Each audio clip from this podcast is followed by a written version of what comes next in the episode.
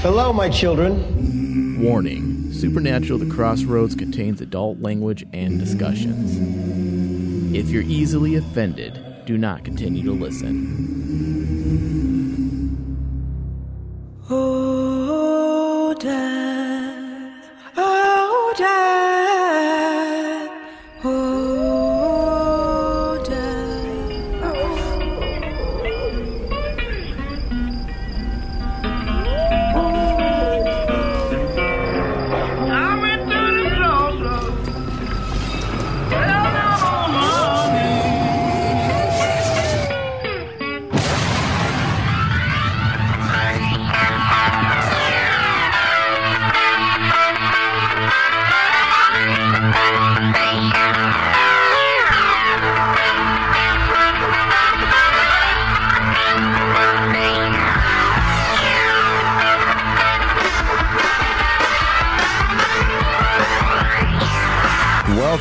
To another episode of Supernatural The Crossroads. I am your host, Thomas Cowley, and joined with me today is only Michael Flores. Hello. Ryan is dead. No, he's Oh. just, he's dead to us. Yeah. No, he's out of town. We Doing- sent him to the something? bottom of the ocean Oh, with Lucifer. corny. But it works, right? Guys, thank you for taking the time to listen to Supernatural The Crossroads on Rain Man Digital Crossroads 003. Today we are talking about season 12, episode 4, American Nightmare. And this one is interesting because this one surprised me in a lot of ways, and I know a lot of the fandom. This was a talking point this last week. I, I watched it late and then I immediately went on Twitter, which I never do. I never go on social Yeah. media after a show or even during a show or anything like that. I usually like to do these shows first and before I get any kind of outside opinion on it. But I actually Let's be honest, you're usually kicking rocks because that's Right. what you do. You're just depressed, upset. drinking alone, you know, that kind of thing. I mean, I do like this episode, but I, I need to find something I don't like. Mm. right. I need if I don't hate something daily, I lose all my power. That's how that works. Uh, That's funny.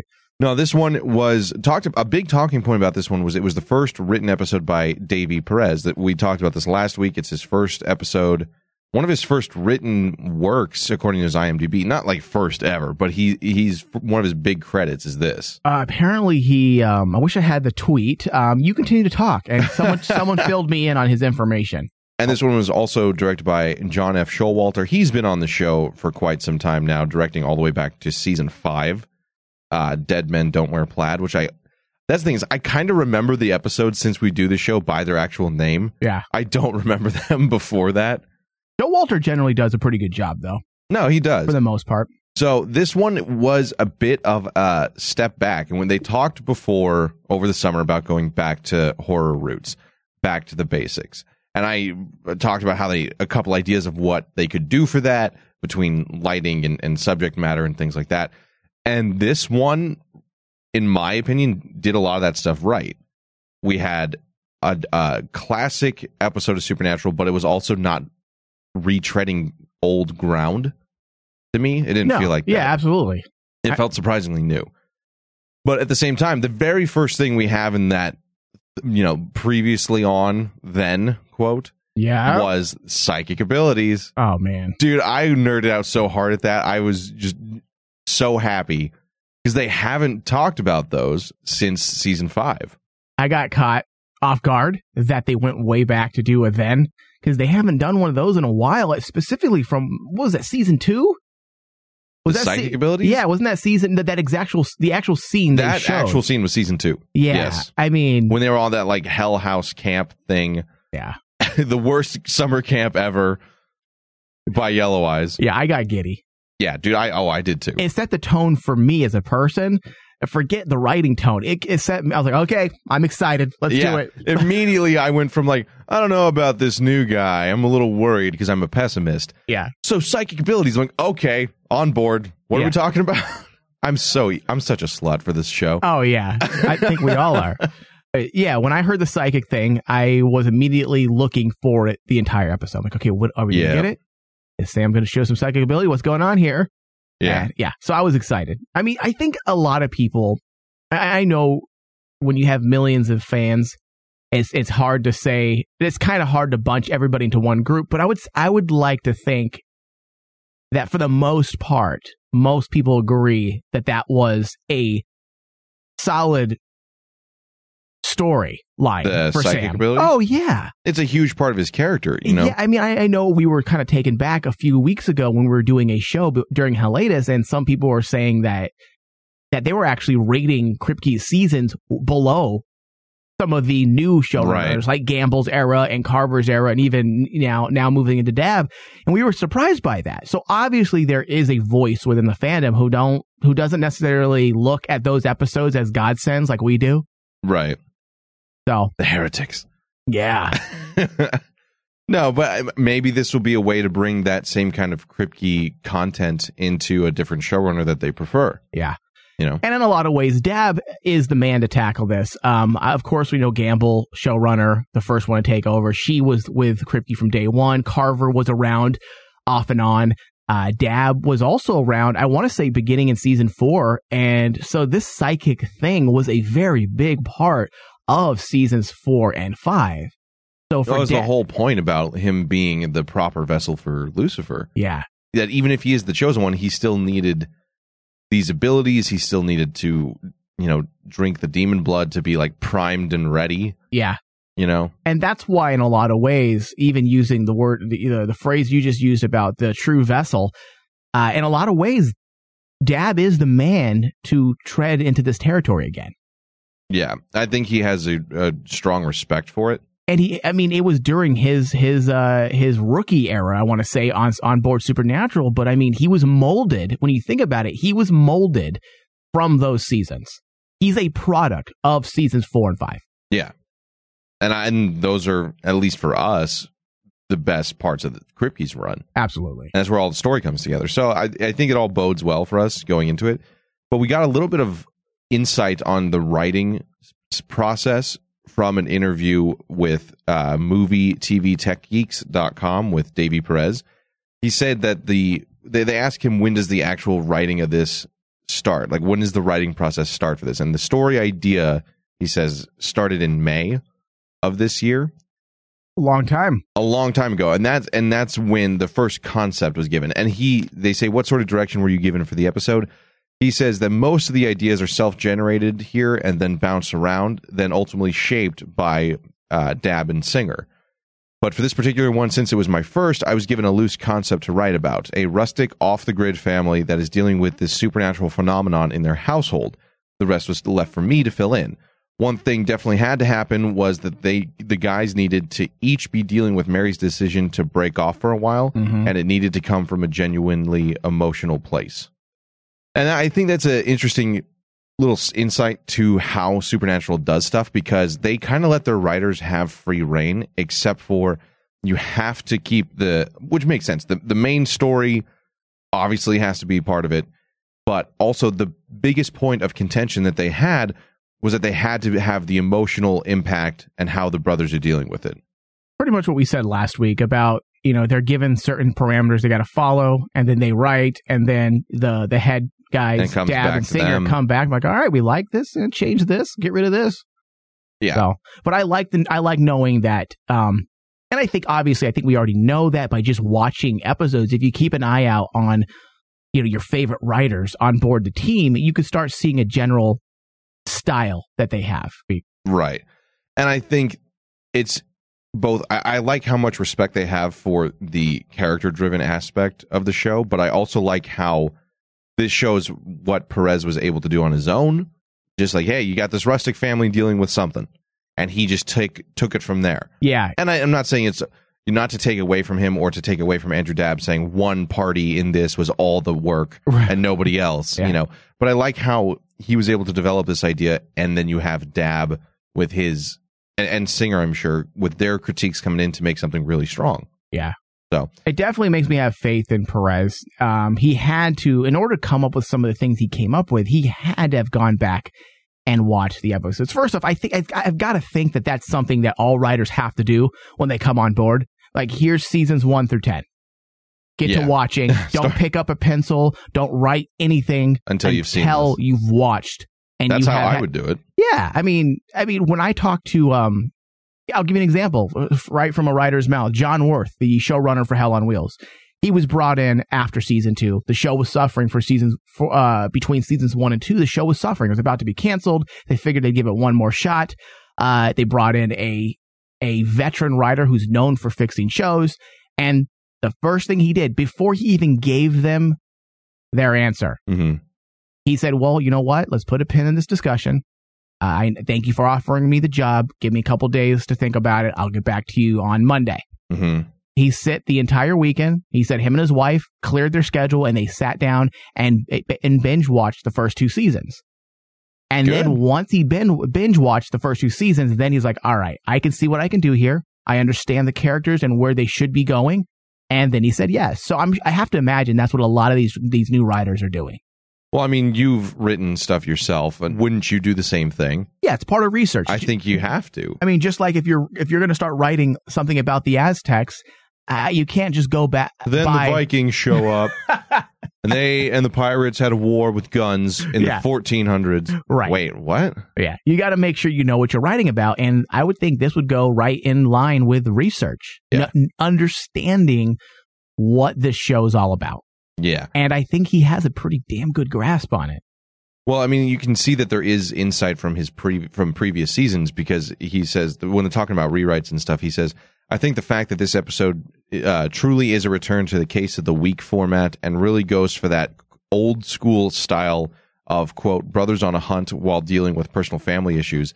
It lent itself to being able to stand alone without having to tinker too much."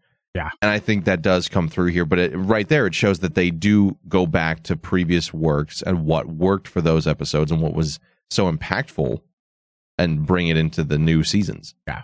Um, Maddie sent me a tweet earlier in the week, um, and apparently this answers the first question we had. Perez, Perez, Perez. Perez. Ugh, I'm thinking Perez Hilton. I was going to say, you're just going to say that, weren't you? uh, Perez has previously written for the ABC series American Crime. And that Okay. was the episode title's origin. oh, American Crime, American. Crime. Interesting. I like that. On the plot of this one's pretty messed up too, but Yeah. it is a nightmare for somebody. Um, moving on to other news, Supernatural fans or, or fans, Supernatural has kind of backtracked a little bit. The stars, Jared and Jensen, have kind not not to say they lied, but They're not flip flopping. They're not, No. you know, not politicians. no, but they've kind of gone into greater detail about them talking about season or se- episode 300 being the end point for them. Yeah. because that the- and I I think we mentioned some of this. We did kind of run with the idea as everybody did. Yeah, of course. But I, I remember distinctly us saying, well, people are just, this is, they're like, hey, maybe one day. And people took that as, you know, solid concrete fact. Well, come on, man. We're always we're all we're all waiting hands and knees, waiting for Hands and knees? Oh yeah, for Jensen to let loose some information. Is that a euphemism? Uh, yes, most definitely. No, but seriously, uh, that's just what we do in this fandom, and we get excited and we listen to the the, the uh, Jensen and Jared talk, and we go to the conventions, and I think you know, and part of the problem maybe with a little bit of misinformation might be because the fact that these guys do so many conventions and they need to come up with something new. And exciting for you guys to show up every week. I mean, that's just part of entertaining, right? You're saying Yeah. things. It's very natural. It's much like what we do on the show. Nothing is scripted. I'm sure Jared and Jensen aren't scripting out their creation entertainment, Right. um, you know, appearances. They're probably talking. They probably have had thoughts maybe on the way there saying, yeah, 300 is a pretty cool round number. Don't you think, Jensen? Yeah, it is. Sounds good to me. So then they share those thoughts, um, to the, to the, uh, to the creation entertainment conventions and, and other press News junkets outlets, they may they take do it and run. because that is what Jensen said. He said something about 300 sounds like a nice round number for binge watching. Well, he says, uh, of cour- we- and of course, it comes from Entertainment Weekly, which I blame them. but he had said, when we get to 300 episodes, I think Ackles and I will think it might be time to say goodbye. But since then, they've gone back and said, I think it was more of that's the next milestone. In particular, Ackles noted that the number had been discussed internally for the ending, but they, I don't want to mention that. Like it was, it was essentially, this is the idea. Let's, we've made 200. Let's shoot for 300 and see where we go from there. He says, I think as long as there's still a story to tell, which I think is one of the great aspects of the show, is that we're not necessarily bound by reality, so their stories are kind of limitless. as long as they're still staying true to the show and the characters are still being written in a way that we still get inspired to play, then I don't know that there's a number necessarily for an end point. Yep, and now we're gonna take this one literal. So They're now never this is gonna fact, end. and the They're never show's going to end. go on forever. The show will never end. Old man Winchesters, like Let's- old man Logan. Let's make this a news uh, around. Let's let, let's make sure this goes viral. Supernatural to never end. Misha Collins actually joked saying that they're going to go to episode 666. Now that would be That would be pretty cool. That would be cool. I don't know. Geez, how many years? Okay, 200 episodes in 10 years, right? Yeah, That's a, Jesus, that's a 30 plus year show. Jesus, that's not gonna happen. That's not happening. I don't know. I mean, well, I'll just be wrong. 30 years from now, we're still sitting here talking about this thing. Oh, please. If I'm sitting here talking about this and not doing something myself, like a show, I just end it, please. I'm going to need Jared's hotline. Oh, you need a shirt? Yes. No, but go taking it back to um the whole season and not having an end date. Although I feel like the show is definitely in some strong territory right now, it would suck though for let's say we have three good years again. We're like, oh, this is so good, and then we struggle again for another three or four. Yeah. I don't know if I want to go through that. And Yeah. and I know I'm one of the biggest advocates of Supernatural, meaning even their dark years, I I can find things that I thought is very good about the show. And I'm forgiving because they gave us, you know, for the most part, out of 12 years, they've given us 10 solid effing seasons Yeah. with a few hiccups around, uh, you know, down the road. But I don't know if I want to deal with hiccups anymore after getting through the darkness and having literally not the darkness, the character, but getting through darkness, the dark, The dark territory, period. the dark period. Yeah. And I, I don't think, do you think fans are willing to go through another hiccup period?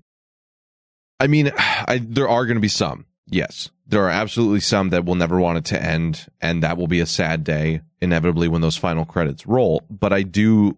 I've always been an advocate of let a story end where it's supposed to end, and I've I've always used the metaphor of a plane. It has a takeoff point and it should land safely, and then everyone's happy. If you keep going beyond your fuel capacity, you're going to just crash into the runway and burn, and nobody's going to hmm. enjoy that.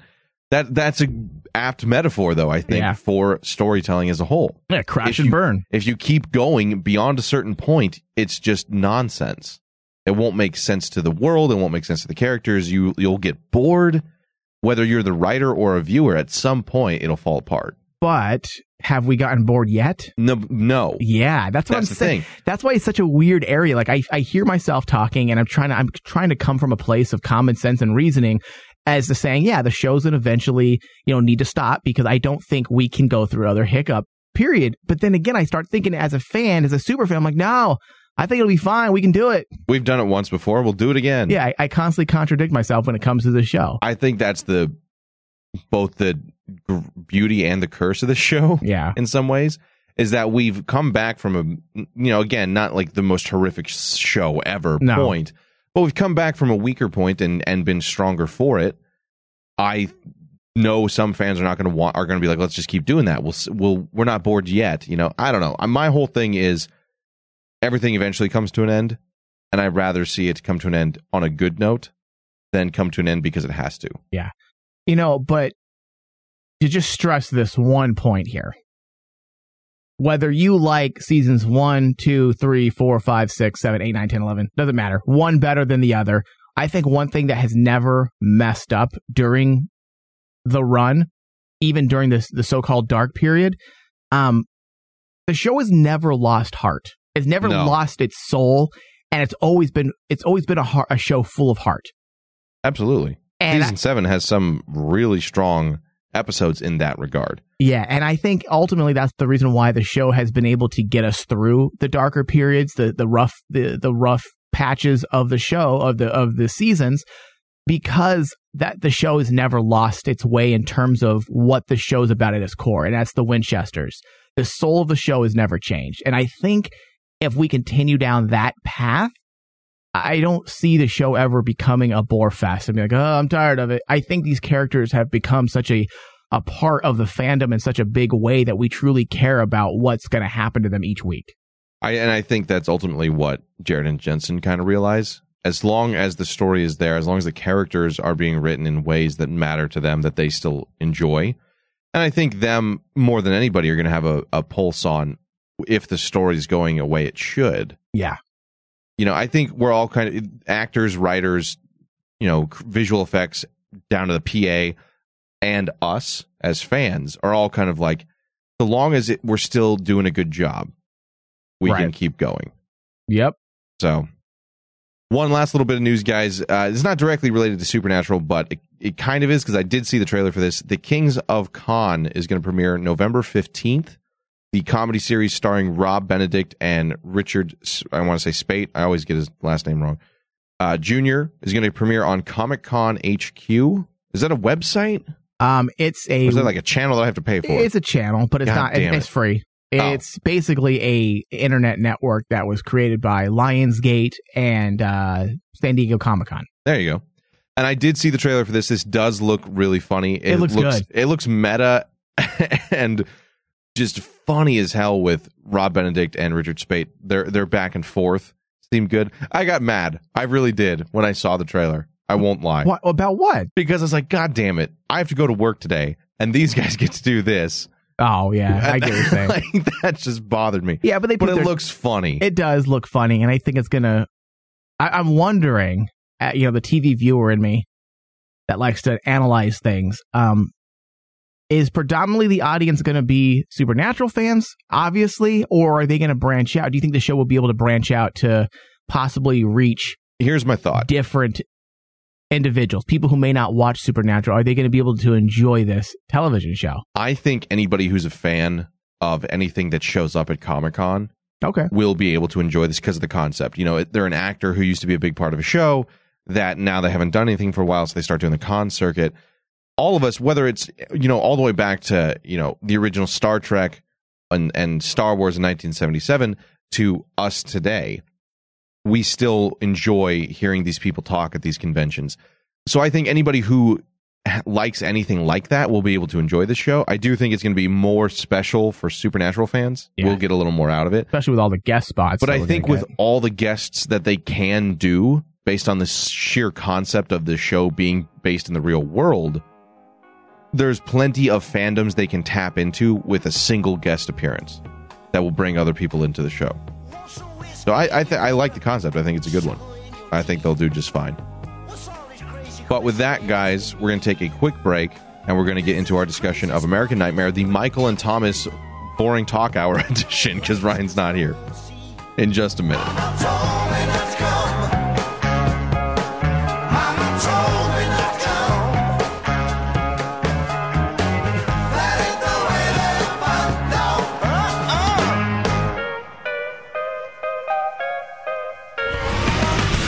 The Rain Man Show. The Rain Man Show.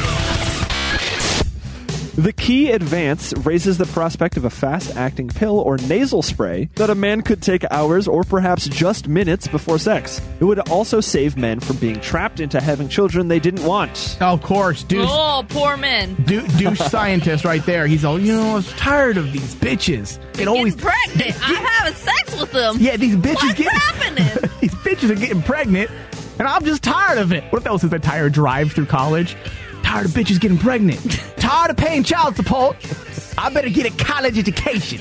that ain't gangster though. Like, there's something like uh, flashy about putting on a condom. You think condoms, it kind of gets everything going. Ooh, sexual vibe. Like, I'm not into condoms, but when you hear about them and you have them in your pocket, it kind of spells sex. You It know, does. it's the whole situation. you don't think sex when someone pulls out like a nasal spray. Excuse me, I got. I I just want to make sure you don't get pregnant. So I'm gonna go ahead. I'm gonna go to the bathroom. I'm gonna put this nasal spray in my in my in my right nostril. Hold on. Take this. Hold on. Hold on. Stop. Stop. For more Rain Man, visit RainManShow.com.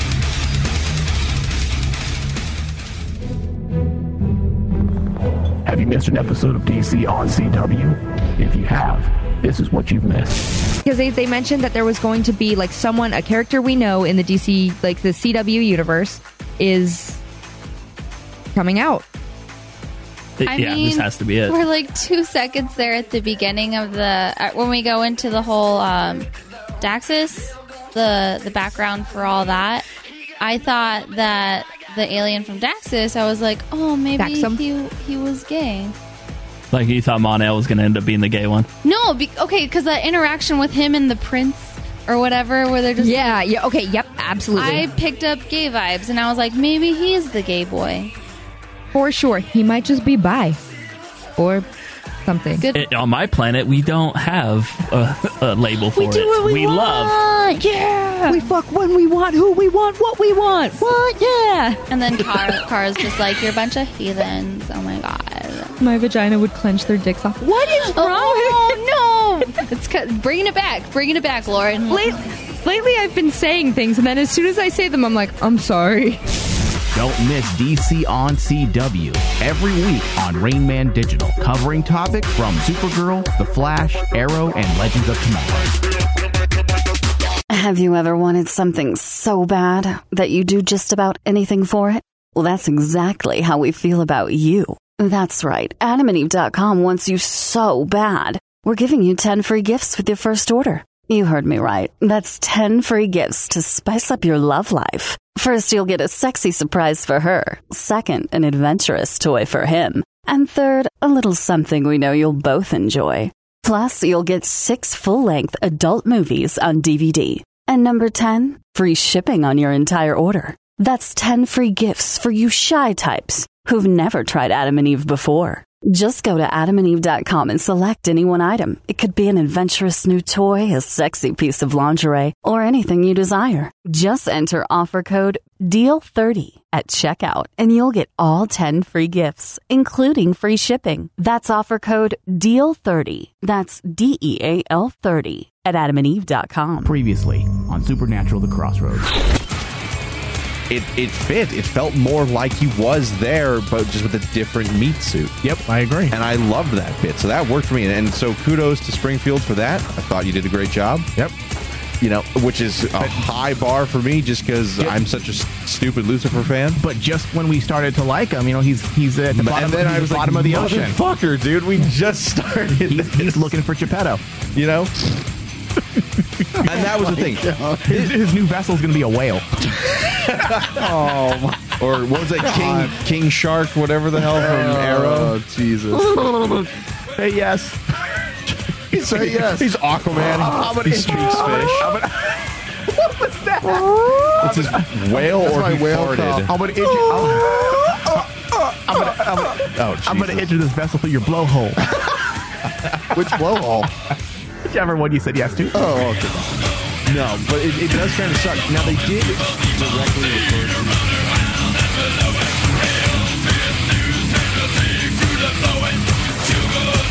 Welcome back, everyone, to Supernatural: The Crossroads. Now we're going to be talking about Episode Four, American Nightmare. I don't have Ryan to read the synopsis, so I guess I'll have to do the hard work myself. Uh, Sam and Dean investigate a case that leads them to a devout religious family living off the grid. They realize the parents are hiding a huge secret that could destroy them all. Meanwhile, Dean struggles to accept Mary's latest decision. Written by Davy Perez, directed by John F. Showalter. Now, real quick, this is something. Is this the official, like, from some cited source synopsis? Uh, yeah, Synopsis? uh, IMDb. A huge secret that could destroy them all? Yeah. Is that playing into the concept, or is there more to that? I don't And know. this is something that we are going to get into here in a second because I didn't, I didn't even notice that. I just read that now and I'm like, holy, wait a minute. And this might be us being way too, you know, detective y Yeah. about it, but this this episode had a lot going for it. Uh it had great elements of the brothers. It had that sh- you know, strong parallel between what they're going through and other people in the world without being too on the nose about it, I feel. It wasn't in your face, but it was it was great. And the very first opening shot we talked about psychics, which Yeah. we got giddy about because who wouldn't at this point? because that is something that we haven't seen s- since Kripke left, and it kind of was just kind of dropped off. Yeah, it was never the whole Sam psychic ability thing has never really been touched on or even closed out. It, it was simply It was gambleized. yeah. I mean, he lost his soul, and that was pretty much it. Maybe it's tied to the soul. Mm, maybe. Um, Maybe. there is i want to say and i'm sure some listeners will will correct us and please do you can tweet us at crossroads spn to let us know uh, or also facebook.com slash crossroads the crossroads um I I, I want to say there was a point in season six, maybe even season seven, where Sam might have alluded to the fact that he doesn't feel it anymore. I, I remember there being some thing that, that he mentioned sometime that the powers don't work. He's not able to do it. Right. Not. I, I don't want to say able. I think there was something where he, He, doesn't, doesn't, think he can. Right. Like there was no. There was something to that effect. Um. But also, it, it is tied into drinking demon blood. Right. That's how he Right. he hones his skill. He had he's always had it a little bit. Like Or- in season one and two, it was the visions, or he moved the bookcase that was blocking him away from the door. Yeah, that's right. It was always something mild, though. It wasn't until because the blood drink was more about um, being strong enough to that to hold in his Lucifer, abilities. right? That amped his abilities up, so he could contain Lucifer without burning through. Yeah, that's as right. well as it allowed him to purge demons from people without killing anybody, or just flat out kill someone with his mind. Yeah, like, right. He he's seen we've seen a lot of his abilities from seasons four and five, but yeah, it was all amplified. It was it was you know steroids essentially. So I uh so when he's he made he Sam said those key words of uh to what um what's her name Mag- Magenta Magda Magda um that he doesn't think he can do it anymore. He doesn't think he can. And I, I Mm-hmm. can't be the only supernatural fan that got a big old Sam psychic boner. because you don't throw I think one thing we we've learned about supernatural that for the most part you don't do throwaway lines like that No. for no reason. Well, we even see in this episode, even camera shots aren't just there arbitrarily. Right. With the motorcycle being in we something we saw last episode. Yeah. That I you know, I am mad at ourselves because we didn't really even touch on that last week. But I remember seeing it, I'm like, that's gonna be important. Yeah. And then in this one we see whose that is. But no, Supernatural isn't gonna just throw away a line. I, I that's one of the rules about writing in general. You don't why is this here? Yeah. And you know what, Sam? I, I mean, this is an e- this is an easy thing to bring back without destroying canon or disrupting previous narratives because I think something that we've all learned about Sam is that he does like to ignore certain things as well. Yeah. Like not not in a Dean way. Like he'll deal with things pertaining to him, but if there's something he wants to forget about himself, he'll he'll he will ignore it as well. Yeah. Or he'll deal with it himself, much like he did with seeing visions of Lucifer. Um, he learns to deal with a lot of these things on his own. So we don't know really if, if this is something he's possibly struggling with. And if he tried to use it, I mean, for all we know, what if he did try to use it and he has it? And the reason why he says he doesn't know is because he deliberately does not go there. He does not allow himself to use his powers. No, it makes sense. It's a dark part of his personality that he's always been afraid of. Yeah, it's from Lucifer. So why would you want to use, especially someone like Sam, who's tried to what since season seven has tried so hard to run from his season five. Tried so hard when he realized that he wasn't the good person he thought Right. he was. He was being used as a tool of evil. Ever since then, he he has tried to run from his fate. Yeah.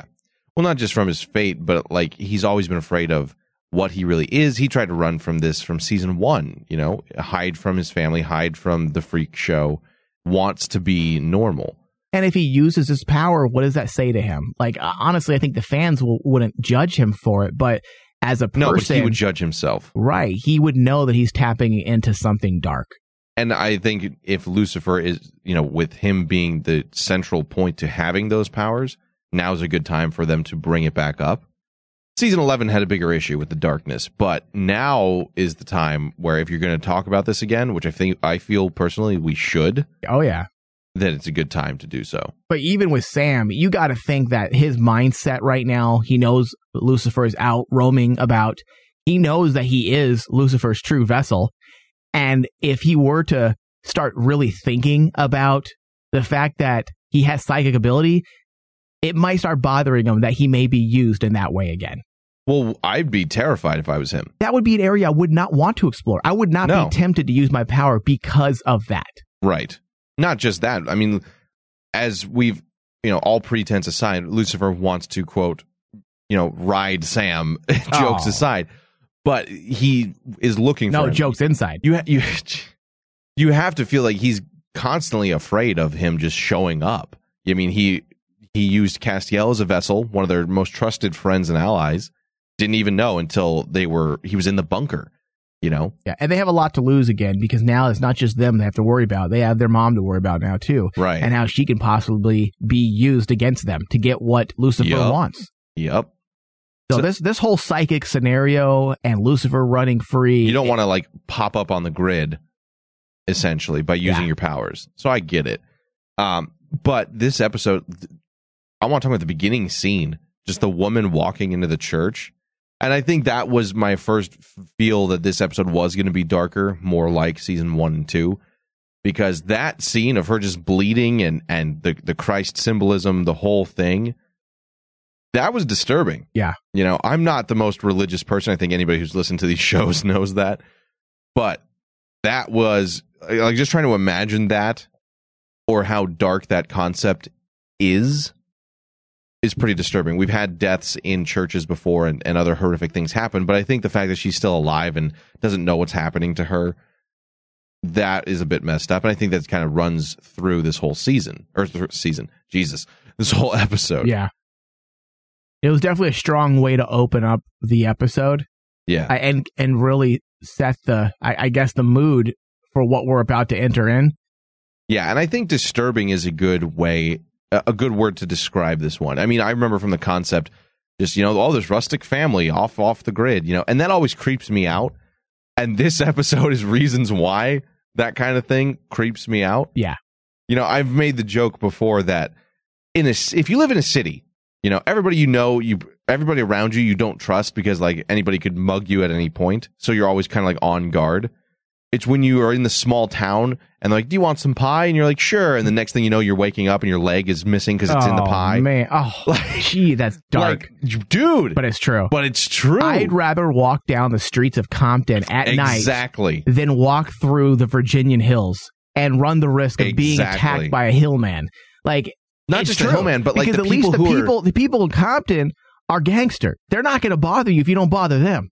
Or you at least know to be aware. It's when your guard's down and you're enjoying that piece of pie before you pass out. Yeah. And you realize something's wrong. Yeah. That that just that perversion of wholesomeness. I It's, think it's, it's it's the definition of horror in a lot of ways. It really is. Yeah. You know? And that whole bit in this episode, the the child protective services, I kind of saw where this was going a little bit, but I honestly was caught off guard by how they played this one out. You know, I thought originally it was going to be kind of a ghost thing or some some sort of cult in some way, maybe something regarding to Lucifer, but it was far darker than any of that. Yeah. But yeah, disturbing is how I would describe this entire episode.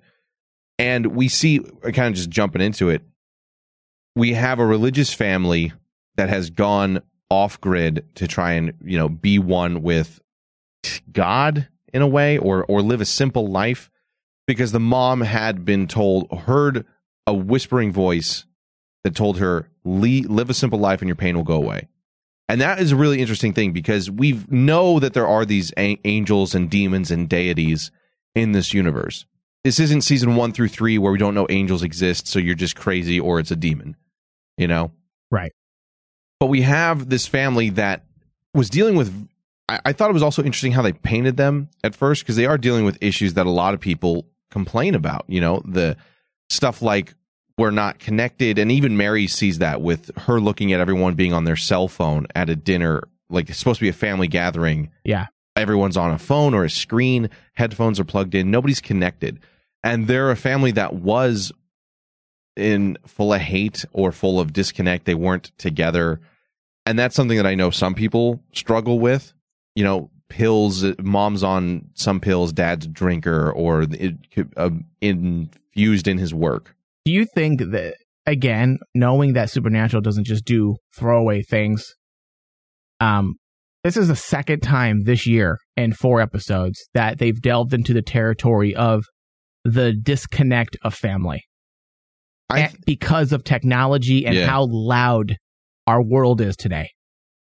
And I they touched on it again. They've touched on it in a lot of ways. I mean, what do you remember in Don't Call Me Shurley? What's God? What did God say is like His greatest creation? Not even humans. It was nature. Yeah. It was that nature will self replicate itself and self heal itself. And I think that's something that a lot of people today are kind of worried about is that we are plugged in and we see the world going down a certain path or bad things happening around us, but people just, we plug into our shows or our TVs or our phones. And I think that the writers, I mean, the whole point of telling any story is you're trying to convey a message or a way to live or some kind of meaning. And I think this is something that they are kind of concerned about, or at least think- some of them are. Do you think it's more? You don't. So you don't think it's more than a moral message? I don't. I think it absolutely is a moral message. But do you think it's more than that? Like something that has to do with the actual storyline for the season? Because they are they're laying it on thick a bit. To, to, to, Yeah. and not I'm not complaining about it. I'm just saying to jump into it again, two episodes So two episodes later, it has me wondering if it's going to play a part in the story somehow. I think it might. I could see the potential because Mary is from a previous time and they are trying to reconnect as a family. Yeah.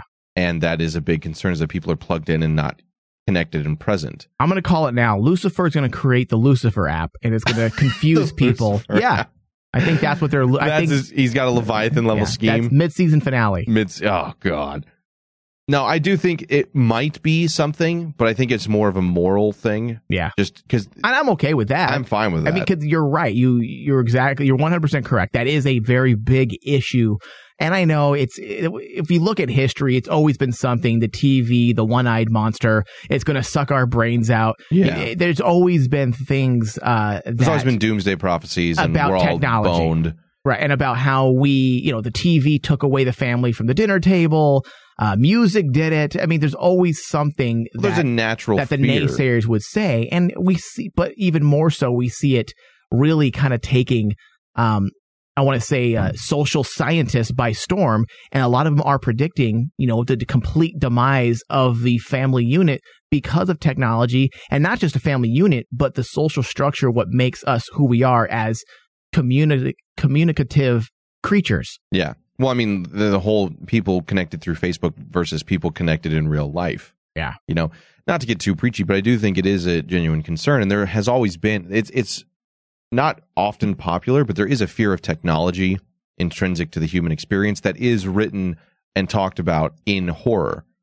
You know, very body true. horror, Terminator horror, things like that. It doesn't have to necessarily be robots destroying humanity or, you know, us sacrificing like a limb to become some kind of horrific monster. Yeah. It can be something as simple as, you know, invasion of the body snatchers. It takes away our reason to our, our reason Yeah. and our ability to think on our own. So it might be playing into something with it.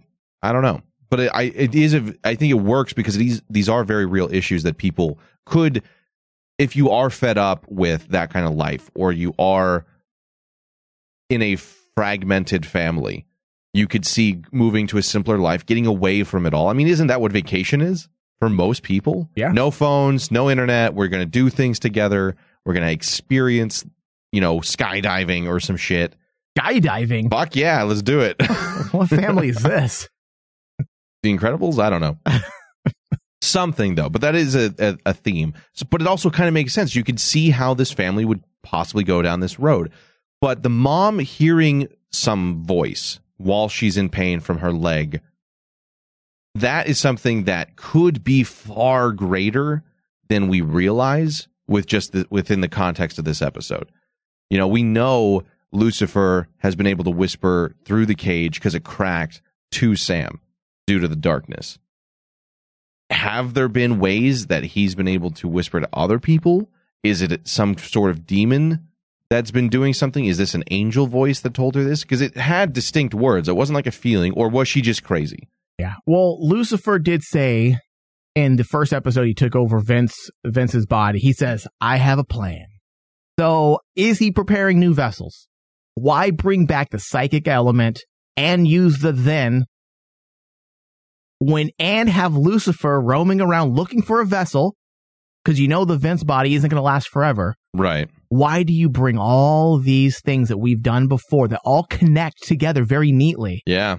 unless it has a greater Meaning. purpose? Yeah, a greater purpose or meaning later in the series, or they're laying down the the foundation. You know, for something for things to come. Well, this is something you said off air. Okay, so we have this mother who's easily influenced by voices and is in pain, right? And Lucifer comes to people with not lies, but misinformation in some way or, or changing things. And I could see him saying something like that, or somebody who follows Lucifer devoutly. I mean, we know the demons have been pissed at Crowley for years now. Yeah. And this has been about what, five years, I think they said? Five years ago. He was still an IT Yeah. something or other. Yeah. So it could fit into the timeline potentially. But we know that the demons have been pissed. We and we know that Lucifer needs psychic abilities for his vessel. What better way than to have this mom, and this is something you said, beat and subjugate a psychic psychically powerful child into taking away their free will so that they will just say yes to anything or obey any command and not think for themselves. That has been Lucifer's, Lucifer's greatest hurdle. Yeah. Is that Sam is strong willed and wouldn't say yes. And even when he did, he was able to contain Lucifer long enough to go back into the cage. He needs somebody who, frankly, will just shut up and be a vehicle for him. And that's why he's gone to these weaker vessels, but they, they can't last.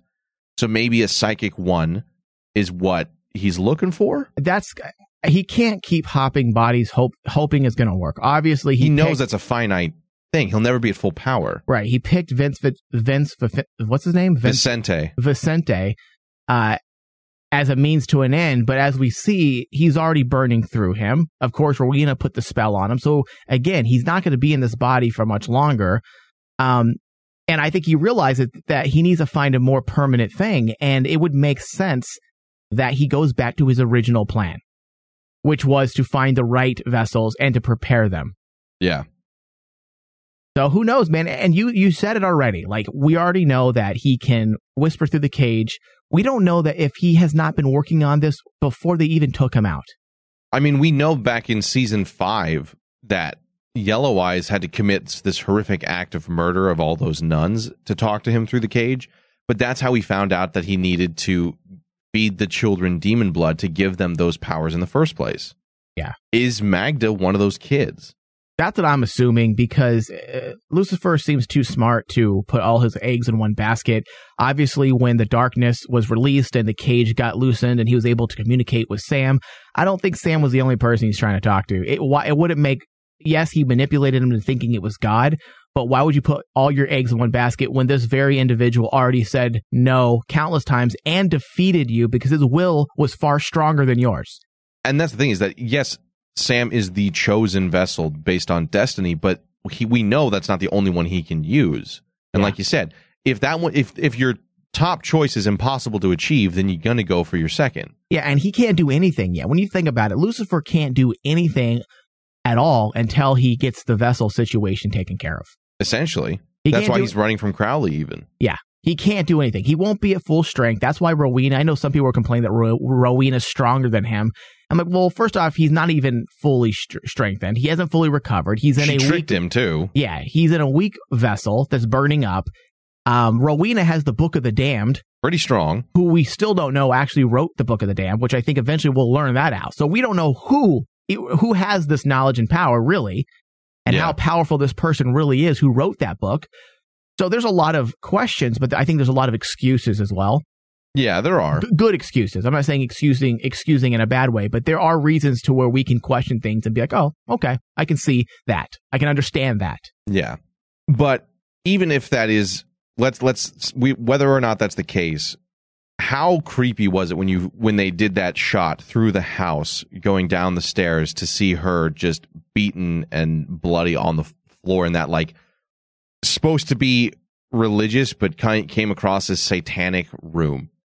Yeah. That shot uh, that creeped me out. I I wasn't again i was going into this one thinking it's a ghost or it's something else and it was a little weird to feel to see that sam and dean were also not on the same page and i think that i'm going to come back to that but that kind of fed into where they both were mentally they're on different planes but they're kind of sloppy hunting it felt because they weren't normally they're kind of go into a situation like it's probably this let's work as a team This was the whole episode. They're on different paths. Well, they're they're whole exactly, and that was kind of And the that- point. Yeah, That we'll, was we'll the- get into Yeah. that because that's a whole other thing.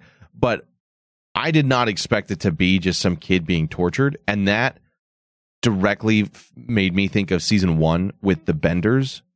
Do you remember that? Uh, yes, I do. Yeah, the the crazy hunting family that were just normal people, and I think that's where Davy Perez hit a high note because it does remind me of season one and two and true horror. It does it does disturb me, and that's what horror is supposed to do. And I've made mentions before that we, you know we have a werewolf or a vampire, we kill it, eh, you know, it doesn't really do anything. But this, I watching this whole episode was uncomfortable. Yeah, once you once you know humans are involved with it, you also start immediately entering entering into the uh, into questioning whether or not Sam and Dean are going to take care of this. Are they going to? We always know that killing humans is something they'd rather not do. Yeah.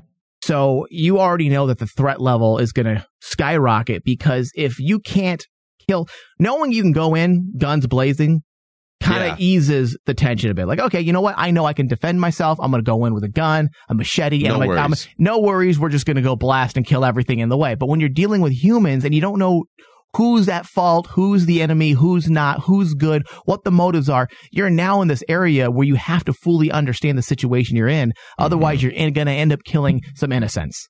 Yeah, which in some ways And in, in a lot of ways, we even know if Magda's mom was fully. Yeah, she was definitely full on crazy, but how much control was she really of herself? If we find out what we just talked about previously come ends up she's being driven true. to madness or something. Yeah.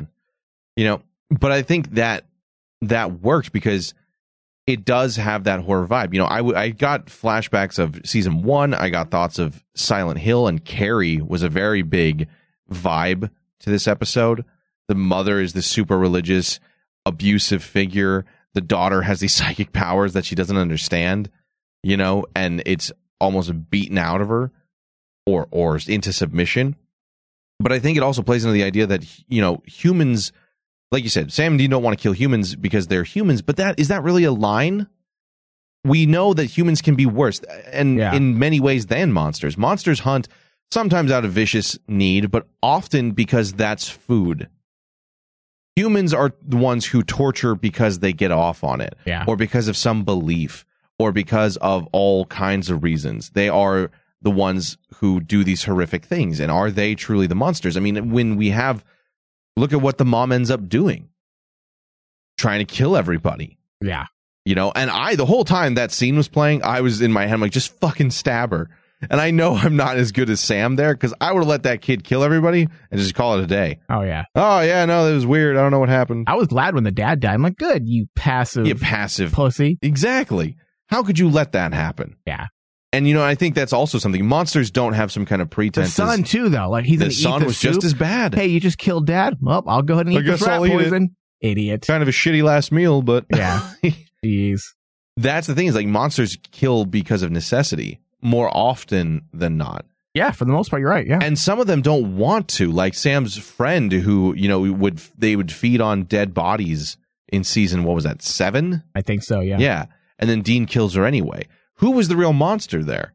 And we've talked about that back then, but now you see the, the dad and the brother just kind of, yeah, this is horrific. I guess I'll go do my homework now. Yeah. What? And the worst part about it is that the father, the worst part of it, what makes this even more horrific is that the father didn't even believe. He, you can tell by his face that he knew his wife was on the, was, was the, the engineer of the train The to Crazy thing. Town. Yeah. Like, no, like she was, she was driving the train of Crazy Town. He knew she was crazy. He didn't hear voices. No. She said she did. Imagine if someone comes up to you and says, Hey, I hear voices saying that we need to leave and, and live in the, uh, the edge of, of, of, uh, Wilderness. of- uh, yeah, of civilization, and our daughter is going to be um, held captive in a basement. Uh, For he- a couple of years. He didn't even agree with the methods, but he was such. He didn't do anything yeah, either. which is bad. you know and that that's another thing that is built into a culture is it worse somebody who doesn't do anything when you can is just as bad as somebody who does Yeah, something look horrible at again. Look at the uh, train drivers for uh, for Nazi Germany. yeah They they were put to death and, and imprisoned for being Nazis, even when they weren't, because they just did what they were told.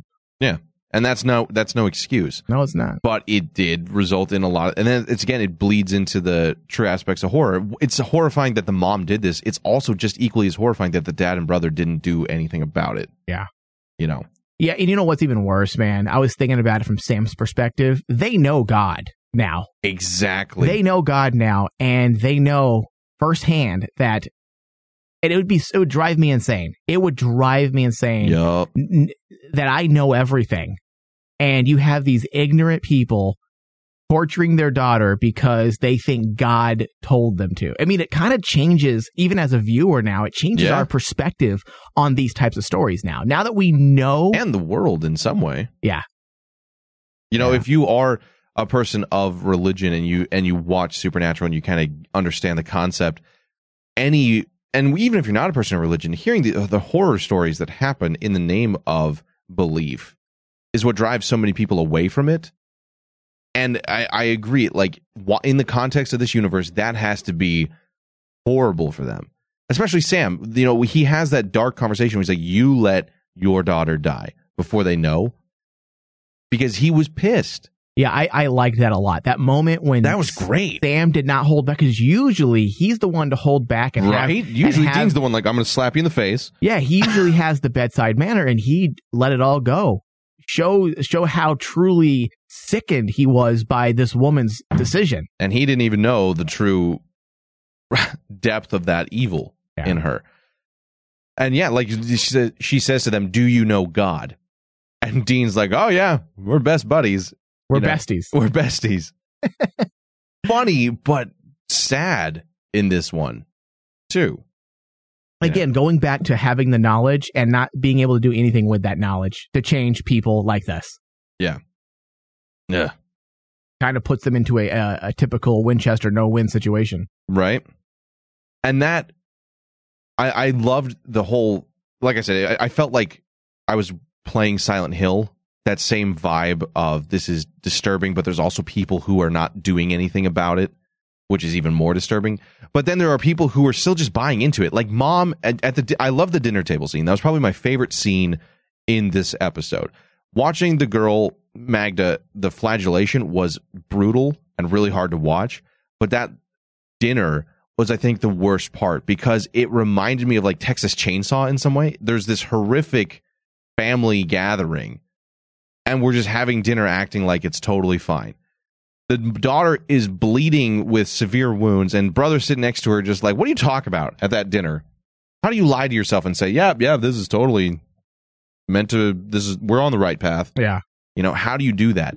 And the lighting of just from the candles in that scene felt dark. It felt like that just it almost symbolic. Like there's this tiny little beacon of hope to this situation in this otherwise abysmal place.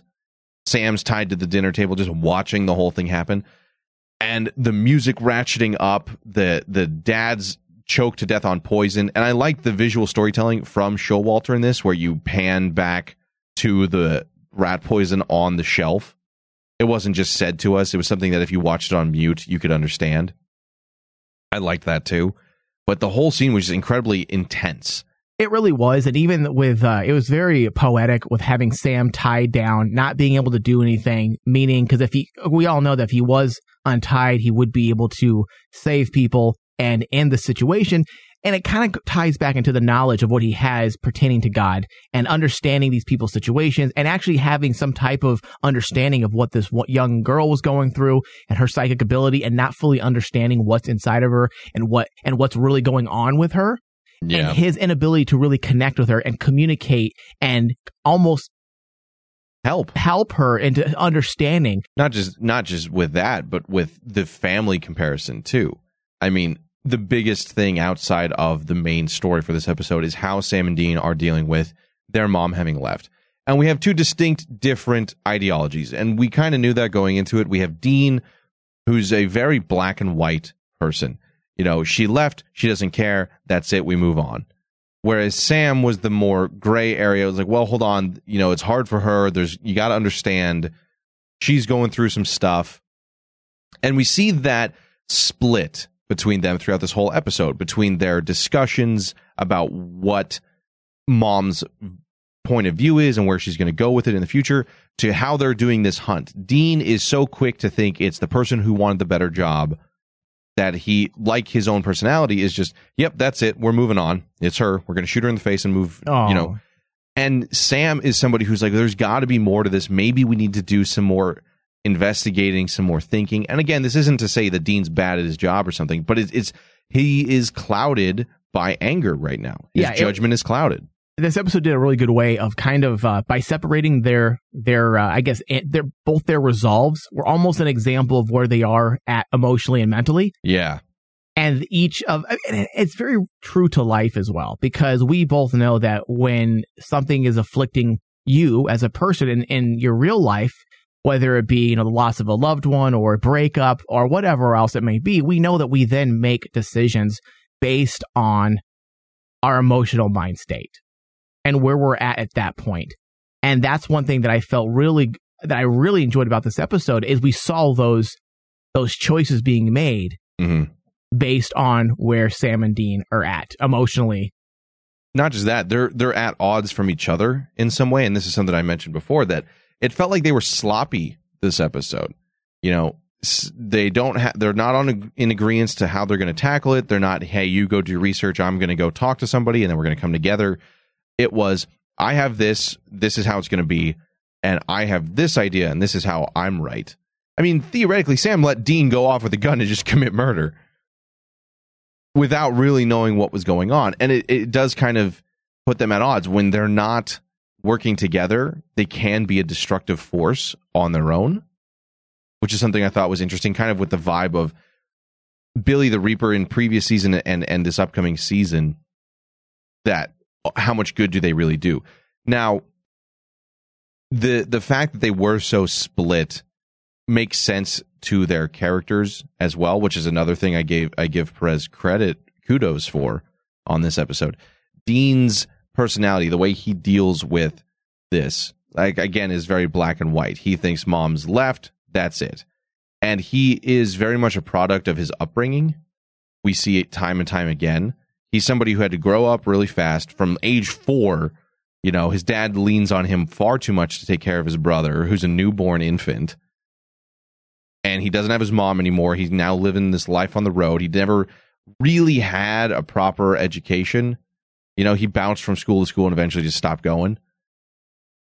And we see that how he kind of lashes out toward people. He just kind of goes, puts his blinders on and keeps going. It, it's how a child acts when he's been abandoned. And, you know, this is a common thing that we see on in social media during this episode, the past two weeks, uh, is dealing with abandonment, how Mary abandoned Dean again. Mm-hmm. And and I don't want to say again because I don't think necessarily she abandoned him. However, that is what Dean's going through. And if you look at it from a child's perspective, which unfortunately, even as a, an adult, sometimes when we went through something very psychologically damaging to us as a child, we're stuck in that line of thinking for most of our adult life if we haven't dealt with it the way that we should deal with it.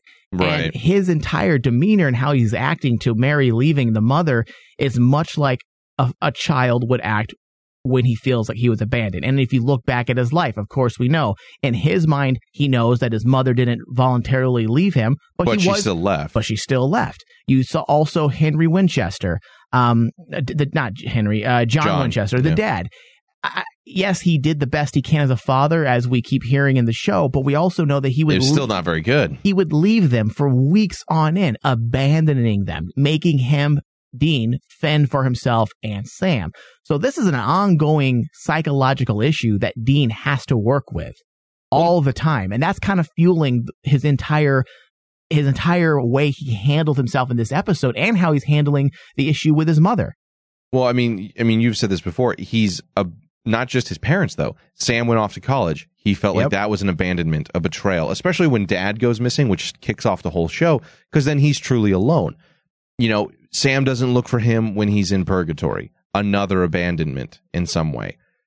He's he is so devoted to family, so this is all that matters that he lashes out to people when they don't reciprocate that dedication. Yeah, and that's something very common with Dean. You've seen throughout the entire show that they've stayed true to the very core element of of Dean in terms of how he handles specific situations like that. He does. How many times have we seen him lash out saying family's more important than anything? Yeah, a lot every season. Yeah, I mean Sam loves family, but he has more of a um.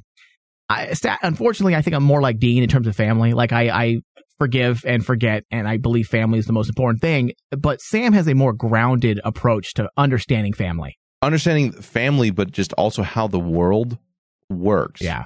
You know, family is great and family is important, but sometimes there are circumstances that alter that perspective. You know, Mary being taken away, for example, John not being able to cope and having to put too much on Dean. You know, Sam, while upset about a lot of that stuff, also gets that people are human and people fuck up. Yeah. And Dean is just very much this you burned me, I'm and that's all there is to it. Black and white. Yeah, and people may point to the fact that um, Dean's not always just about family. He's about you know blood doesn't Family doesn't end in blood, but that's still family. it's still family. Castiel, Crowley to some extension, Bobby absolutely, all still family.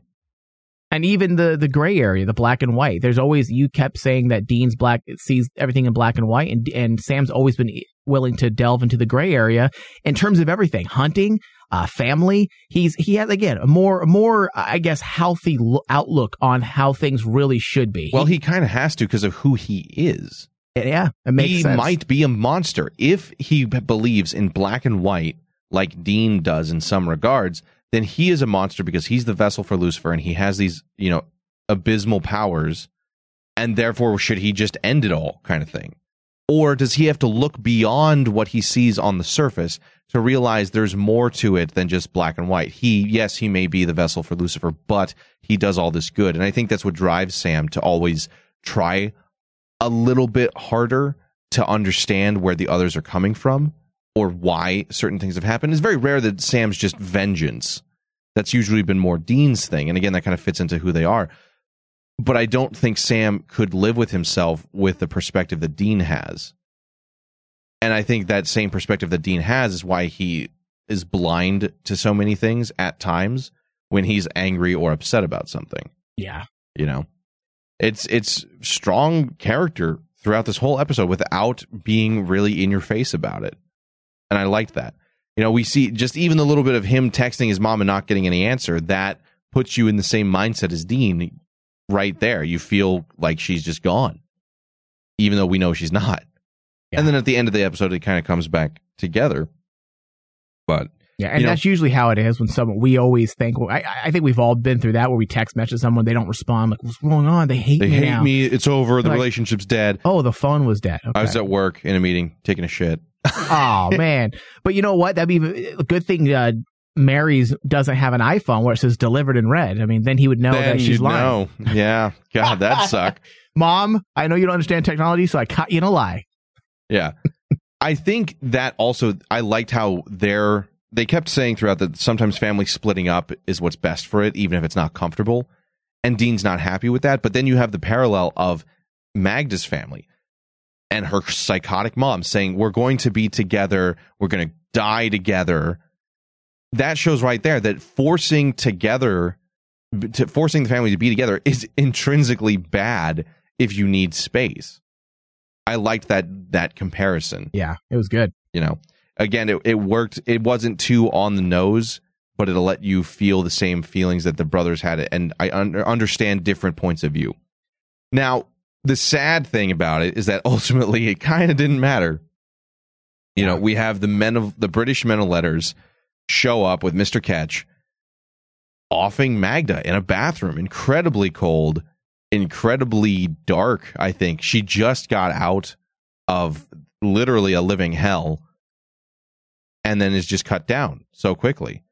Now, that does seem very cruel, but going into what we talked about of is someone else playing the mom and using her kid's psychic abilities for their own gains or what kind of power does she really have?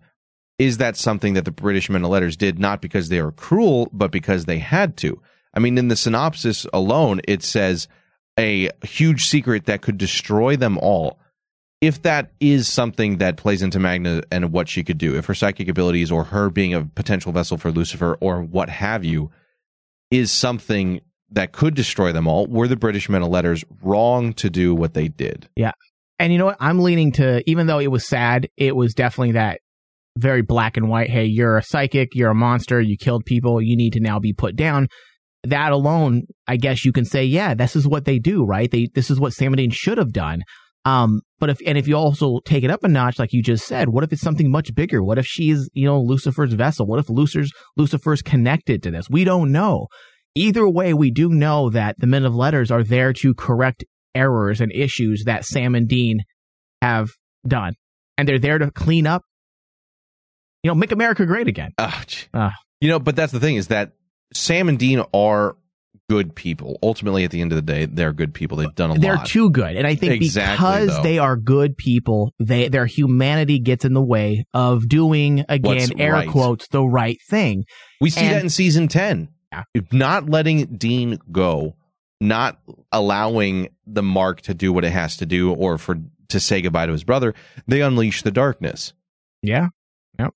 You know, they quote crack the sun as she as the British what's her name? Bevell, Lady Be- Bevell. Lady Bevell says. You know, and this is something that I kind of wanted to see from the Men of Letters, this kind of karma repentance for what they've done. Yes, they've always done something, you know, try to do the right thing, but like you said, they will they'll like even Lucifer says you always pick each other over what you should do. And is are they too nice? Is the British Men of Letters a foil to their good-hearted, good-natured stuff? And they are the ruthless ones who do what they have to do, like a corporate entity, like a robot. Magda is a threat. She has killed people. If she was a monster, if she was a vampire, there would have been no hesitation. But because she was a human, they let her go.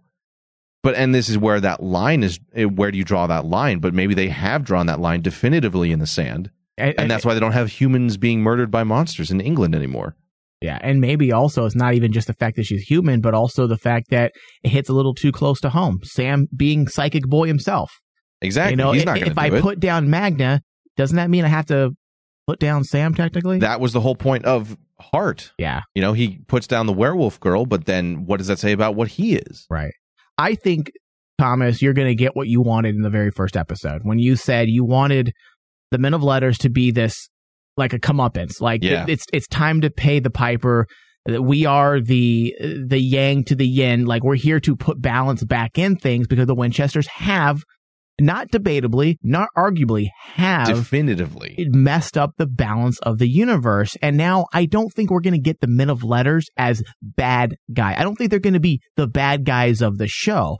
Are what they doing inhumane? And I guess if you want to look at the traditional Puritan esque moral compass, yes, if we were to use a Puritan moral compass, yes, what they did was wrong. Yeah. But in the grand scheme of things of saving more lives and ending potential deaths, they didn't do a bad thing. The the you know Star Trek needs of the many Right. outweigh the needs of the few. Right. The Spock theory. Yeah. And is that wrong? Yeah, and that's You the can on- argue that's that. the greatest question of mankind. Yeah. But are these types of actions wrong? And it's it's one of those things that I love when television writers explore these type of types of questions because it's impossible to answer it. Yeah. You know, with a definitive yes or no. But I honestly think that these aren't men of letters aren't going to be the bad guys. Is Mr. Ketch a piece of shit and is he probably an Probably. inhumane person who's going to go off the rails? Yes. And is he going to be put down eventually? Probably. But it doesn't mean what he's doing is necessarily wrong. He's the guy with the dark heart willing to do the dark acts. Yeah. You know, things that other people can't do. Um, but I do think men of letters aren't going to be, I don't think they're going to take this entity that's been propped up since season eight as this almost high powerful, you know, unit of individuals that maintain balance and do good. Mm-hmm. Now all of a sudden they're going to be bad and they're going to be the enemies. I think they're exactly what they are. Need to be. Th- what they need to be. They're a, a group of individuals with unlimited power who's coming in what like people with unlimited power do. With big power comes responsibility. And that's what they're doing. No different than what, what God would do if he was, you know, in the in the in the uh, Old Testament days, making the hard decisions. Yeah. And I mean, they're like you said, they're not wrong. Look at all the stuff that Sam and Dean and Billy the Reaper was on this side too. That you guys Yeah. are fucking things up. You know, you almost kill the Sister of Fate. You fuck with time. You stop the apocalypse, which was destined to happen. You know, and, and we see that God clearly doesn't care. He's just kind of along for the ride. You know, Chuck's just always been hands off. Right. But not always. Remember? Almost always hands off. Th- but see how he he was able to fix his his ways. yeah. He realized that hey, things are better off if I let them go. At least that's what he felt. If he, you know, remained hands off. Whereas the men of letters have not gone, they have not evolved that way. They feel like they're necessary evil. I guess I don't want to call them evil because I don't think they are, but necessarily A necessary force. Yeah. There the, the the there in some ways it feels like the darkness to the Winchester's light. Yeah. You know, you need balance. and there isn't any. As we know with Death, Billy the Reaper, uh, and now the Men of Letters, Lady Bevell, they're all saying the exact same thing. Sam and Dean, it's over. This, this, these, the antics you guys have been going through, uh, and yes, Are fucking up the world. yeah, You know, and and how where do you draw the line between how good how much good you're doing and how much damage you're doing? Yeah. And then look at the imbalance we have currently right now, which makes me scared for a couple reasons. Okay. Okay. Number one, you have Castiel, an angel, working with humans, and now a demon. You have Crowley, a demon, working with humans and an angel. How long till Men of Letters finds this out if they don't know already that now a demon and an angel are working together? No one's ever liked that idea. Anyone. No. Angels don't, demons don't. Crowley and Cass don't even really. Yeah. Well, Crowley might, but but even so, the there is a there's a misbalance there. There's an imbalance, I should say, when you're having angels and demons work together. yeah. And that's something that, as you can see, the Men of Letters are not about that. Well, Mary's a good example of that too. Yeah. She is literally brought back from the dead. Someone who was supposed to die or stay dead, you know. And yes, it was the darkness of deity that brought her back, but how what what's to say they're not going to see that as just something that needs to be corrected? An, an error in the ledger, you know? And Mary was an actual ingredient in Lucifer's uh, freedom out of the cage.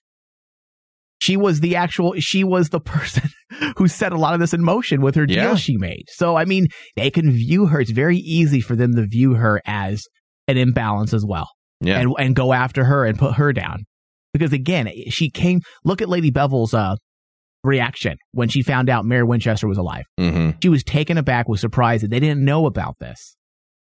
And, wa- and once they find out the darkness is involved as well, they don't even do they even know about the darkness because they don't know. She was hammering away at poor Sam's kneecaps trying to find out why the sun was dying.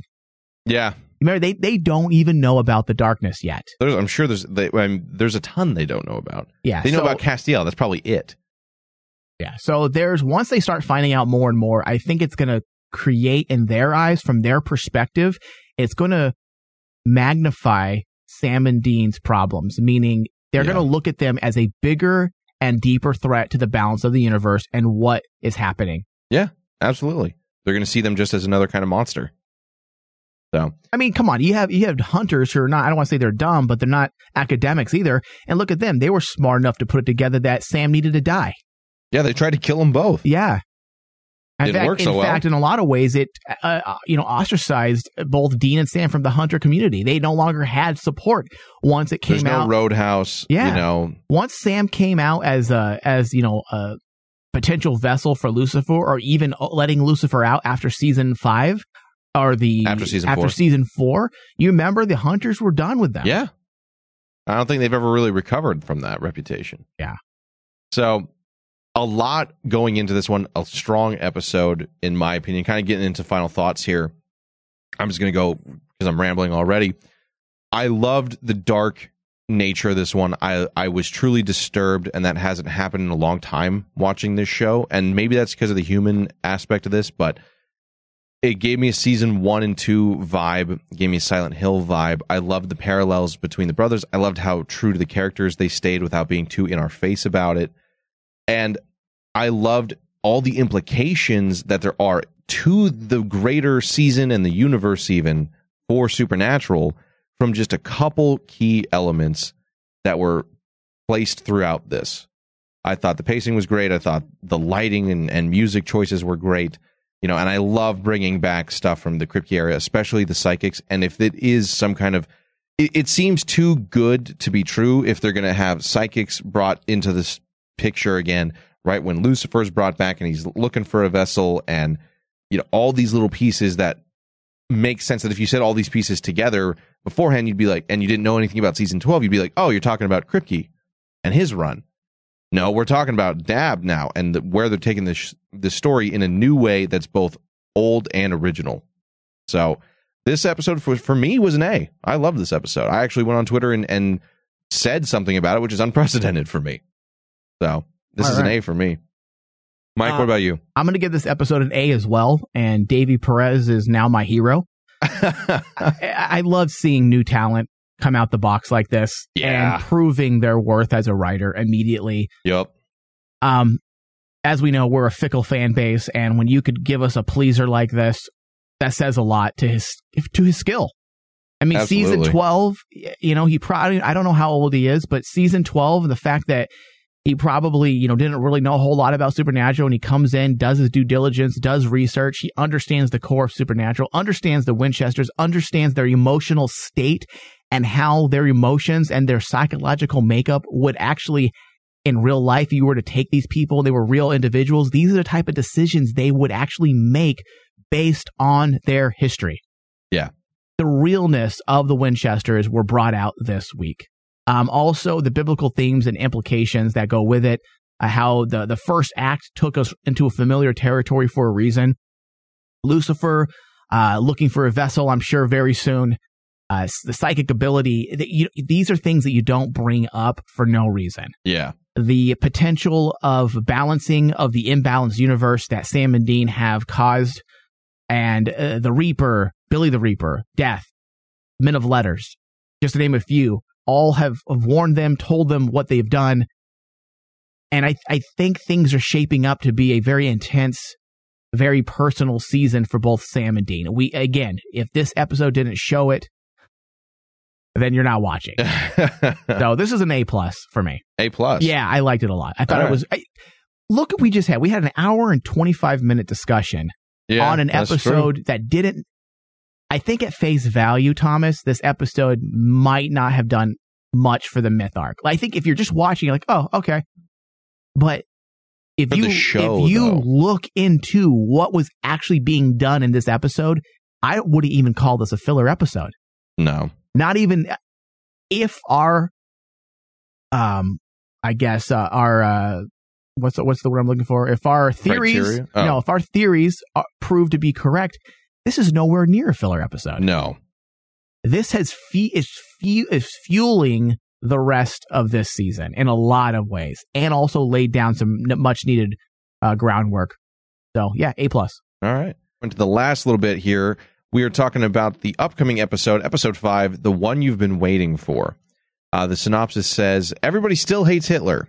After learning that the soul of Adolf Hitler has been trapped in a 1930s gold pocket watch, Sam and Dean must act quickly to prevent a group of Nazi necromancers from resurrecting the Fuhrer. Uh, Meredith Glynn penned the episode and is directed by Nina Lopez Corrado, I want to say. Hopefully, I got that right. Now, a couple things. I don't get why they don't just She say the. Thule. That name sounds sexy. I'm gonna go look her up. Yeah. I don't get why they didn't just say the Thule at this point. We know who they are. It's always the same. There's not a couple of groups of Nazi necromancers. It's just the Thule. But I'm excited for this one because I know we had talked about over the summer what could potentially be the Men of Letters purpose. And I had said that I would want, and this was on our Comic Con panel, I said that I would love to see them be involved with the Thule in some way. World War II has a ton of, you know, fun history theories and, and conspiracy theories about Hitler's obsession with the occult Yeah. and things like that. And I think that the British would have, if the Men of Letters were supernatural and around in that time, which makes sense, they would have had a distinct part in that. I mean, we know from last season with the vessel that there was different chapters in France and things like that of the Men of Letters that were fighting directly against the Thule. So I'm looking forward to this one. I'm not certain how I feel about actually having Hitler show up if he does show up in this one. Because he's he's kind of better to just be talked about and not seen because he is this What is the 1950s and he's a woman? what You want to be quiet and be seen, or not just to be seen? No. What do they- No, uh, just how do you do that character properly? You know, it's hard to. He has a very distinct look. It's it's it'll be hard. I think. Could they do it? Absolutely, but we'll see. Meredith Glynn wrote this one. She is Well, hold on. another. Go- let's go back to Hitler real fast. Okay, I, um, I, I have some thoughts on this. Okay. So, um, you were saying you'd rather not see him ever, or just right now? I'd I'd rather them build up to him a little bit more. The Thule have been hit or miss maybe once an episode or one episode a season since their introduction in season 8. I'd like to feel like they're a more systematic organized system Yeah. group before they just all of a sudden Hitler's there. Hitler is the big playing card for the Thule. Yeah, I can. I I agree with that. Um, I think you need to build it up a little bit more rather Yeah. than just be, yeah, he's a pocket watch. All right, whatever. Yeah, maybe a Problem mini solved. Maybe a mini story arc that maybe bleeds into the main myth arc of the season. I wouldn't mind that. And I agree with you. It'd be kind of like we've heard a lot of press and publicity about this Hitler episode, and it would be kind of I, I don't know, not um. I can't even think of the word now. Hitler- It would be it would be like all pomp and no circumstance. Yeah. like if you have, hey Hitler, we talked about him all year, and here he is. A- And, they're If- ha- and they what it would haven't feel laid like? it down at all because Hitler is a big get. You're right. He's a big. He's a playing card. He's a big get. is bigger than his actual historical character or like his historical person at this point. He's a villain, and you can't just have him in one episode. As Yeah. someone who's so vile and evil in history as Hitler, you got to kind of use him at least three or four episodes. And it would be cool if they do set it up. Like maybe they lose this episode, Winchester's, maybe they fail, and the necromancers or the Thule end up recovering this this uh this um what is it a watch The watch, yeah. the pocket watch so like oh shit they got away and then maybe four episodes down the road we see them going through rituals to resurrect hitler and then that's when we start seeing him a bit more Maybe Lucifer takes over Hitler. oh Oh, perfect vessel. is it though But that's lucifer all of a sudden hates jews for no reason no specific. I think it just be it would it would just expand from Jews to everyone. Oh my god! Do you imagine how genius Lucifer's diatribe would be on Hitler's hate hatred for the Jews? Ugh. Dude, he would make it so funny in terms of like basically belittling like the whole Nazi way of thinking. Right. You know he would. Yeah. It would be amazing. Well, you stopped there. I was going for everyone. Yeah, I think that's the thing is Hitler as a historical figure is huge, but now in pop culture, he's he's even bigger than that. Through video games and movies, he's you know the ultimate villain, the one villain that you can unequivocally murder and maim and do anything you want to, and no one will ever be like that was too much. Come on, man. Nobody's ever going to say that, you know.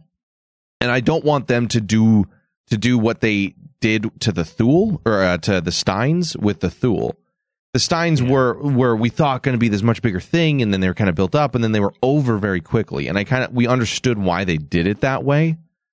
But with the Thule being this kind of secret organization in the background over the last couple of seasons that we don't really know what they're doing or what they want other than just, you know, world domination, I guess. What is their plan? Do they have one? I'd like them to play into that more. Like you said, have it be a couple episodes sprinkled throughout and then you kind of lead up to it. I don't want it to just be a one and done with the pocket watch and his his spirit. Yeah, I agree. So It'll know- be definitely interesting to see Supernatural's take on Lucifer. It to me, it seems like a On no- Hitler? I mean Hitler. I think we've already seen. I say, I think we know. I think I missed the entire thing. Um, where?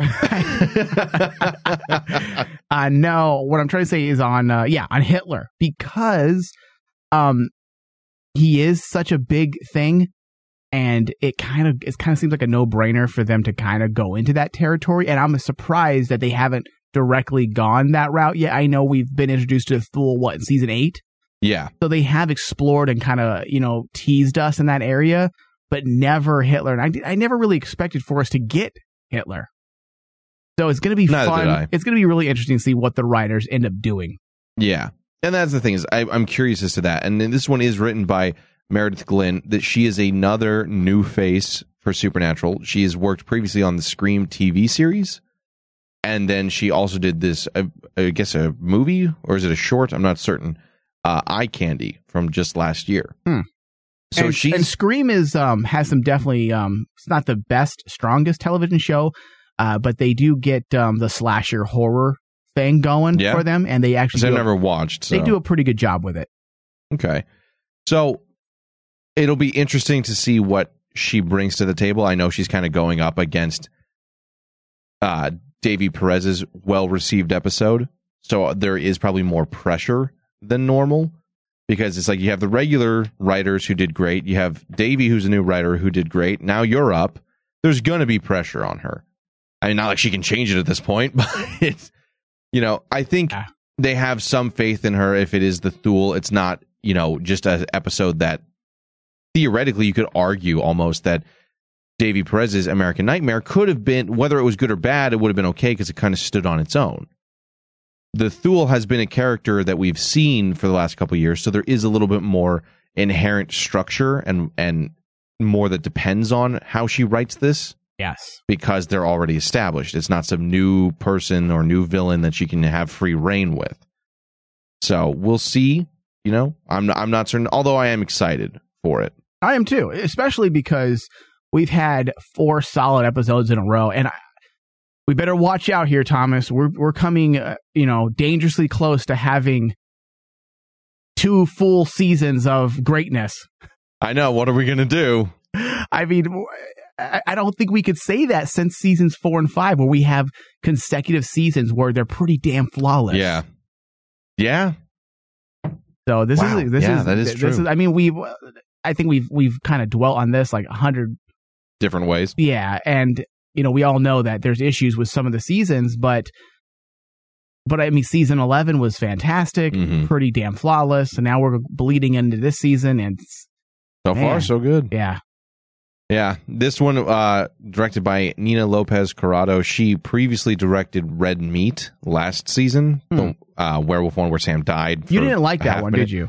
I wasn't a huge fan of that one, not as much as everybody else. Yeah, because I know. Ryan and I both liked it a lot. I. Yeah, I was the detractor on that, which you know, when's that not the case? But, but again, it was still a good episode. It just wasn't as good as I thought it could have been, or, or not my favorite at least. But I'm jaded and cynical, so what do I know? Yes, right? you are. Uh, she's also directed an episode of Frequency this year, Carver's new show, as well as The Mentalist, uh, a sh- TV series Stitchers. I don't know that one Neither do I. and a short before that in 2012.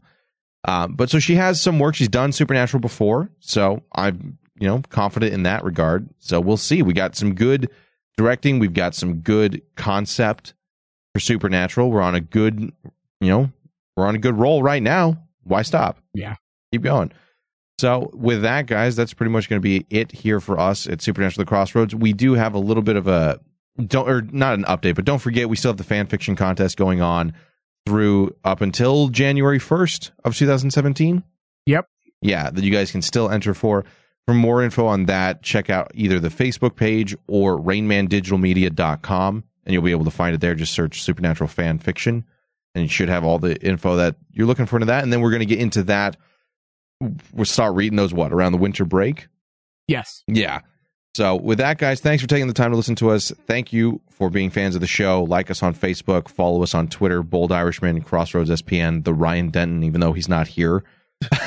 That's not the whole Twitter handle. And we will see you guys all next week. You little maggot. You are no longer a part of this story. Hey, ass butt.